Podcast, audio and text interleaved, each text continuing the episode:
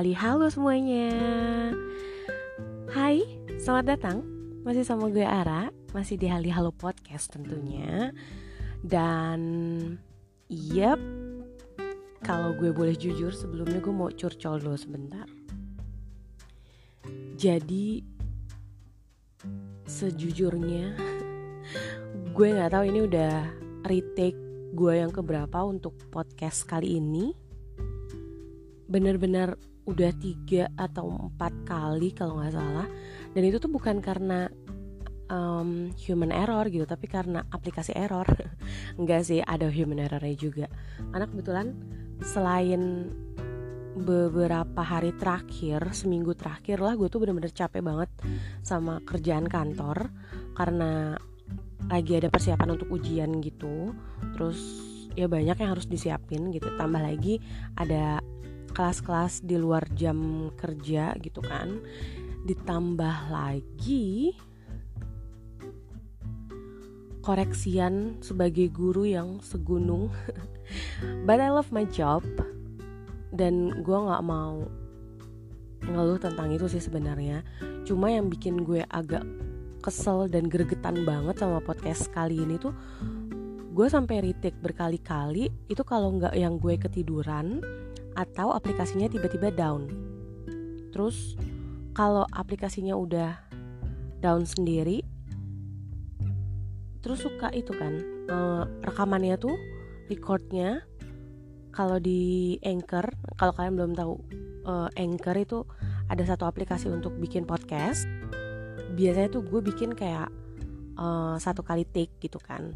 Nah kalau udah down itu tuh take-nya hasil recordnya tuh jadi kayak ke potong-potong gitu loh. Dan itu gue males banget nyatuin satu-satunya gitu.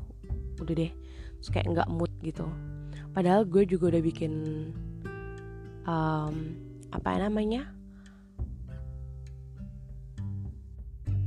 Cover cover podcast. Itu bener-bener dari hari apa ya dari hari Minggu apa kalau nggak salah atau Sabtu minggu lalu kayaknya. Gue tuh udah take dan segala macem. Dan hari ini hari Jumat gue memutuskan untuk retake ulang. Kemarin sebenarnya mau retake tapi ternyata catatan gue ketinggalan di kantor. Hands free gue juga ketinggalan di kantor. Ya sudah akhirnya gue hari ini setelah ngajar seharian sampai malam dan gue bakal retake dan bahas ulang tema yang mungkin kayaknya gue udah hafal banget kali ya. Gue nggak perlu catatan kayaknya buat share ke kalian lagi tentang ini. Sebelum intro gue makin panjang gue akan langsung bahas tema yang akan kita omongin malam ini yaitu tentang love language atau bahasa cinta atau bahasa kasih or whatever you call it lah ya. Cuma gue sendiri sebenarnya ngerasa kalau istilah ini tuh masih agak awam di Indonesia. Karena gue juga baru dengar sekitar dua atau tiga minggu lalu lah saat uh, seseorang, cie seseorang nanya ke gue tentang um, love language kamu apa sih? Kayak gitu. Terus gue kayak yang, hah, love language kayak gitu. Akhirnya dari situ karena gue juga nggak yakin love language gue apa karena gue juga have no idea about it gitu kan dia tuh sempat kasih link gitu uh, untuk love language test gitu di mana kita bisa tahu bahasa cinta kita tuh apa sih gitu. Nah ngomong-ngomong tentang bahasa cinta atau bahasa kasih atau love language hmm, seperti bahasa pada umumnya, ya bahasa itu kan alat komunikasi ya. Berarti um, bahasa ini ditujukan untuk menjadi alat komunikasi atau menyampaikan perasaan yang lebih spesifik yaitu perasaan cinta. Makanya namanya bahasa cinta atau bahasa kasih. Sedangkan uh, love language yang sangat terkenal saat ini itu di dicetuskan oleh uh, Gary Chapman bahwa ada five love language um, sebagai preferensi perlakuan kita terhadap pasangan kita tentang how you love someone and how you want to be loved from someone. Jadi dengan bahasa kasih ini biasanya uh, menunjukkan gimana sih kita kalau kita tuh sayang sama orang dan gimana kita ingin diperlakukan sama orang biar kita ngerasa kayak disayang. Agak sedikit complicated ya, tapi ini tuh ternyata penting banget loh buat relationship dalam sebuah hubungan maksud gue. Apalagi untuk long term relationship kayak hubungan yang menuju ke arah pernikahan, bukan cinta-cinta monyet lagi, tapi lebih ke kayak a serious one relationship yang cukup serius penting banget buat kalian tahu apa love language kalian sendiri dan love language pasangan. Nah, yang penting ternyata bukan cuma love language kita, tapi juga love language pasangan. Kenapa? Karena yang namanya hubungan, relationship kan itu terdiri dari dua orang. Dua-duanya penting nih. Dua-duanya punya punya peran yang sama-sama penting. Katakanlah dua-duanya punya hak untuk dicintai dan punya kewajiban untuk mencintai. Tapi caranya yang berbeda. Karena setiap orang itu biasanya cuma punya satu atau dua preferensi bahasa kasih yang dia punya gitu dari lima yang tadi uh, yang disebutkan oleh si Gary Chapman ini ya uh, correct me if I'm wrong ya kalau gue salah pronounce namanya Gary Chapman, Gary Chapman or ya yeah. so it's S. nah, sebelum gue masuk lebih dalam lagi ke masing-masing tipe-tipe dari bahasa cinta ini, gue mau kasih tahu secara general ada apa aja sih kelima love language yang yang diungkapkan oleh si uh, Gary Chapman ini.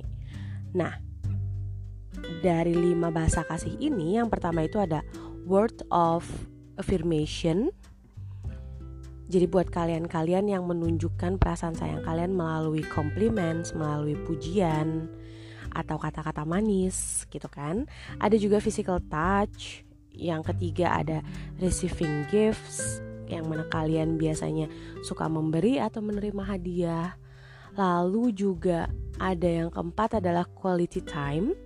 Ya, everyone knows ya kayak quality time itu bisa juga jadi tolak ukur seseorang sayang apa enggak sama kita, ya kan?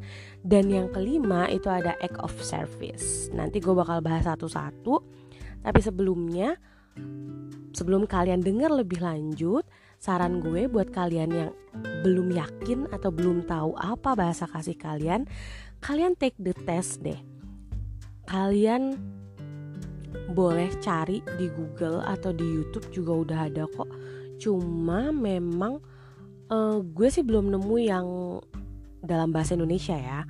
Ada dua tipe gitu uh, dua atau tiga tipe tapi masih dalam bahasa Inggris gitu jadi uh, coba dicari-cari aja karena yang namanya bahasa cinta ini atau love language ini nggak boleh uh, hanya sekedar asumsi kayak oh kayaknya love language gue ini atau love language gue ini gitu.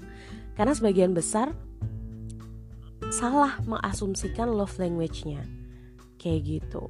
Nah kalau kalian udah take the test dan kalian udah yakin tentang love language kalian dan juga love language pasangan, ingat ya, bukan cuma kalian tapi juga pasangan, gue akan langsung bahas ke masing-masing bahasa kasih yang tadi udah gue sebutkan.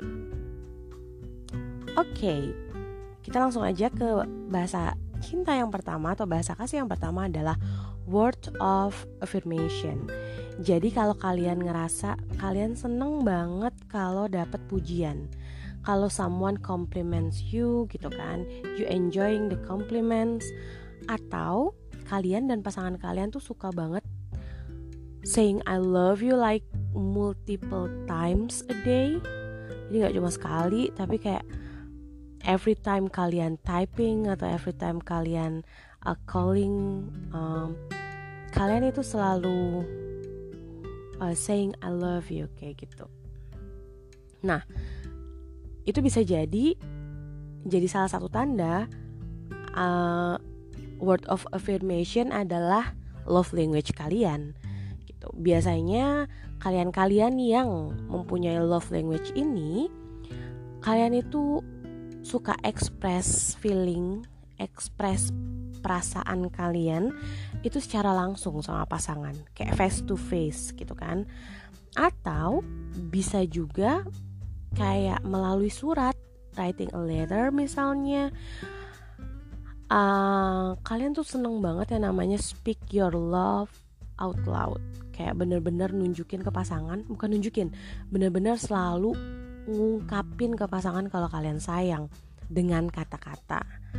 Nah, buat kalian yang mungkin, hmm, gue sih nggak terlalu suka komplimen ya, tapi kayak pasangan gue suka. Nah, cara ngetrit pasangan kalian yang termasuk ke dalam kategori words of affirmation adalah kalian sering-sering deh tuh kasih komplimen buat dia. Misalnya kalian, eh, misalnya pasangan kalian nih, pasangan kalian biasanya nggak pernah dandan terus tiba-tiba sekali waktu dress up gitu ya. Wah kalian harus banget give them compliment ya. Atau misalnya sebenarnya nggak bisa masak terus tiba-tiba sesu sekali waktu dia masakin kalian apa gitu. Nah kalian juga harus tell her or tell him uh, benar-benar kayak uh, secara detail dengan kata-kata how much you love it, how much you enjoy the food misalnya, how much you like the food, how much uh, you appreciate the uh, effort. Kalian harus banget ngungkapin semua itu dengan kata-kata agak sedikit lebay dikit nggak masalah. Kayak aku nggak tahu loh kamu ternyata sejago ini masak gitu. Atau misalnya kayak uh, kayak wah aku ternyata beruntung ya punya kamu kayak gitu-gitu. Tapi lagi-lagi pasangan kalian ini sangat suka kalau kalian mengungkapkannya dengan kata-kata. Jadi pilih kata-kata yang baik, pilih kata-kata yang hmm, tidak menyakitkan, dan kalian juga harus hati-hati dengan kata-kata kalian ketika marah. Karena ada satu kesalahan kata-kata ketika kalian marah atau ketika kalian emosi itu bisa sangat menyakitkan juga orang-orang yang termasuk ke dalam golongan word of affirmation ini. Kayak gitu. Yang kedua hmm, gue akan langsung masuk ke quality time ya. Karena quality time ini juga kayak merupakan uh, love language paling sering atau paling banyak yang dimiliki oleh orang. Jadi ya everyone knows lah ya kalau misalnya uh, we take time for our beloved gitu kan. Itu kan pasti berarti kita memprioritaskan dia, berarti kita uh, want to be with them gitu kan. Uh, nggak uh, harus something special to do ya just be with them aja. Yang penting sama dia pokoknya. Nggak harus ke mana atau ngelakuin apa yang something big gitu. No yang penting pokoknya adalah sama-sama berdua aja ketika kalian yakin pasangan kalian termasuk ke dalam orang-orang yang sangat menghargai quality time, hmm, coba deh kalian punya jadwal tetap misalnya seminggu satu kali atau seminggu dua kali, kalian sengaja luangkan waktu kalian untuk pasangan, kayak gitu, uh, atau atau tiba-tiba kalian punya janji yang nggak jadi gitu kan appointment yang tiba-tiba di cancel terus kalian uh, bikin surprise meet up dengan pasangan, wah dia pasti bakal happy banget deh. Beneran deh. Even itu misalnya kalian cuma tiba-tiba jemput dia atau tiba-tiba bawain makan siang gitu kan. They're gonna love it banget. nah, tapi kalian juga harus hati-hati. Kalau pasangan kalian termasuk ke dalam kategori quality time kategori orang-orang yang mempunyai love language quality time maksud gue jangan sampai kalian mengcancel janji yang sudah pernah kalian buat. Apalagi janji-janji yang acaranya tuh besar gitu appointmentnya tuh something yang bener-bener important. Kayak misalnya kalian janji mau liburan like uh, seminggu liburan terus tiba-tiba di cancel it hurts her or it hurts him so much. Jadi kalian harus hati-hati ya. Yang ketiga kita punya receiving gifts. Nah si receiving gifts ini orang-orang yang suka memberikan hadiah atau dia juga suka menerima hadiah untuk merasa kalau dia disayangi atau dicintai oleh pasangannya. Dan itu juga cara dia untuk menunjukkan rasa cinta dan sayangnya kepada pasangan ya. Jadi it's not about materialistis. No. Mereka yang termasuk ke dalam uh, love language ini itu bukan berarti harus memberikan sesuatu atau harus memberikan hadiah yang mahal, yang branded. Pasangan kalian atau diri kalian sendiri um, itu biasanya lebih apa ya, lebih menghargai uh, hadiah-hadiah yang represent uh, represent your feeling misalnya. Kayak misalnya kalian lagi seneng uh, terus kalian beliin bunga atau dia lagi apa gitu dia lagi seneng atau dia lagi naik jabatan misalnya kalian beliin bunga atau kalian um, beliin sepatu baru misalnya kayak gitu. Atau sesuatu yang seperti yang tadi gue bilang ini nggak harus materialistis, nggak harus berhubungan dengan materi. Jadi bisa jadi sesuatu yang kalian bikin sendiri, handmade misalnya. Asalkan itu tuh benar-benar uh, specific gift yang thoughtful gitu, yang yang berharga gitu. Jadi dengan gift yang sangat spesifik ini, jadi bukan misalnya uh, kalian tahu nih dia butuh katakanlah sneakers. Tapi misalnya dia pernah mention uh, sneakers uh, yang putih lucu ya yang ini gitu. Tapi kalian cuma ngebeliin just any sneaker gitu yang bahkan mungkin warnanya nggak putih atau hmm, mungkin apa gitu. Nah kalau kalian bener-bener paying attention of the details dia bakal seneng banget. Sebenarnya lebih ke situ sih lebih ke kalau kalian oh berarti he or she pays attention to me to what I said gitu. Ingat ya uh, lagi-lagi gue ingetin kalau it's not about how expensive the the gifts tapi lebih ke how much effort you give to giving it Jadi seberapa besar effort kalian sih? Misalnya kalian sampai nyari ke mana-mana cari yang spesifik gitu spesifik seperti yang dia mau dan lain sebagainya. Nah ide-ide lain yang mungkin bisa kalian berikan uh, kepada pasangan yang mempunyai love language ini kalian bisa punya kayak uh, list gift ideas gitu dari barang-barang yang kecil aja atau dari benda-benda yang kecil. Kayak misalnya kalian tahu misalnya isi pensilnya habis isi pensil mekaniknya habis. It's not a big things kan? Yang tiba-tiba dia cerita misalnya duh aku lupa lagi tadi beli isi pensil dan lain sebagainya. Nah dari hal kecil seperti isi pensil mekanik itu kalian bisa tunjukin kalau oh kalian ternyata perhatian ya sama apa yang mereka butuh sama apa yang mereka ceritakan dan lain sebagainya. Kayak gitu. Nah kalian juga harus hati-hati nih. Kalau punya pasangan yang termasuk ke dalam love language ini.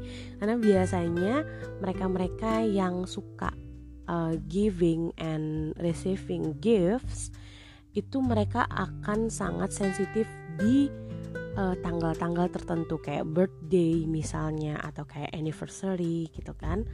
Hmm, ya jadi kalian harus hati-hati. Jangan sampai kalian inget ngasih hadiah-hadiah kecil tapi kalian gak inget sama anniversary ataupun birthday-nya dia lupa ngasih kado. Oke, okay, love language yang keempat uh, itu adalah act of service. Nah, act of service ini itu gak banyak sih yang bisa gue share tentang ini. Kenapa? Karena ya sama seperti uh, jargonnya kalau act speak louder than than words gitu. Jadi nggak perlu banyak explanation tentang ini. Yang penting kalian do a favor, baik itu yang small favors atau uh, big favors gitu kan. Kayak kalian ngelakuin hmm, pertolongan-pertolongan kecil atau pertolongan-pertolongan besar. Nah, kayak misalnya gue langsung kasih contoh aja ya kayak misalnya kalau kalian udah tinggal bareng misalnya ketika pasangan kalian masakin ya kalian cuciin piringnya kayak gitu atau misalnya ketika uh, pasangan kalian ngebenerin laptop kalian terus kalian bikinin dessert atau apa gitu pokoknya di sini dengan orang yang mempunyai love language ini kalian dituntut untuk peka apakah melakukan sesuatu secara spontan. Jadi kayak di sini tuh bener-bener dinilai spontanitas kalian untuk perka eh perka untuk peka terhadap apa yang dibutuhkan sama pasangan. Misalnya pasangan kalian tiba-tiba aduh aku besok harus ini pagi lagi misalnya gitu kan harus pergi kantor pagi. Pasti gokar susah banget nyarinya gini gini gini gini gini. Ya kalian langsung bilang mau aku anterin nggak? Kayak gitu. Dan tapi jangan cuma ngomong doang ya maksudnya beneran mau aku anterin nggak tapi beneran dianterin gitu. Jadi kepada pasangan atau kepada orang-orang yang mempunyai love language of service itu benar-benar uh, harus praktikal harus secara praktek tidak bisa tidak bisa dengan teori gitu. Jadi harus tidak eh harus tidak. Jadi tidak bisa tidak bisa dijelaskan dengan teori tidak bisa dijelaskan dengan kata-kata panjang. Jadi hanya harus dipraktekkan saja gitu. Dan yang terakhir adalah physical touch. Yap. Memang mungkin banyak dari kita yang ngerasa uh, kayaknya love language gue physical touch deh kayak gitu. Karena gue pun merasa seperti itu. Ketika gue pikir oh I love to cuddle gitu kan.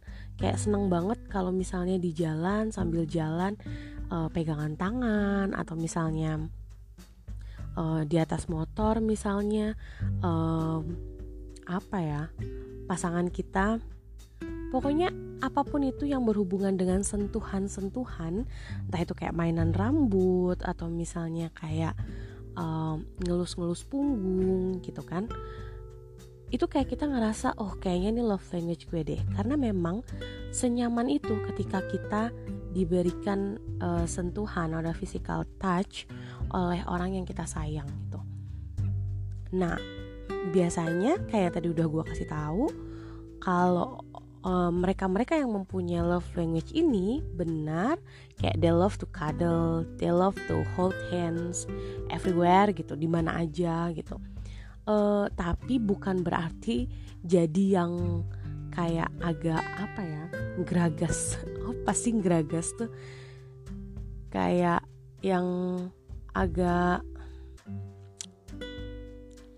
nggak um, nggak tahu tempat gitu nah jadi ini tuh lebih ke kayak a little physical context yang bener konteks yang benar-benar uh, kalian tuh menunjukin kalau kalian tuh sangat menghargai keberadaan pasangan kalian. Kayak gitu. Kayak ya banyak deh kayak kayak misal kalau udah nikah misalnya cium tangan suami kayak gitu atau uh, lagi nonton bareng sambil pegangan tangan dan lain-lain deh pokoknya physical touch benar-benar adalah uh, cara mengungkapkan perasaan atau mengungkapkan cinta kita dengan sentuhan-sentuhan fisik. Nah, setelah gue jabarin sepanjang lebar itu kelima love language, gimana? Cocok gak sih sama kalian, sama tes kalian? Atau kalian ngerasa, wah ini gue, ini gue, ini gue banget, ini gue banget, atau gue lima-limanya? Mm-mm. Coba pastiin lagi ke diri kalian sendiri yang mana love language kalian. thank you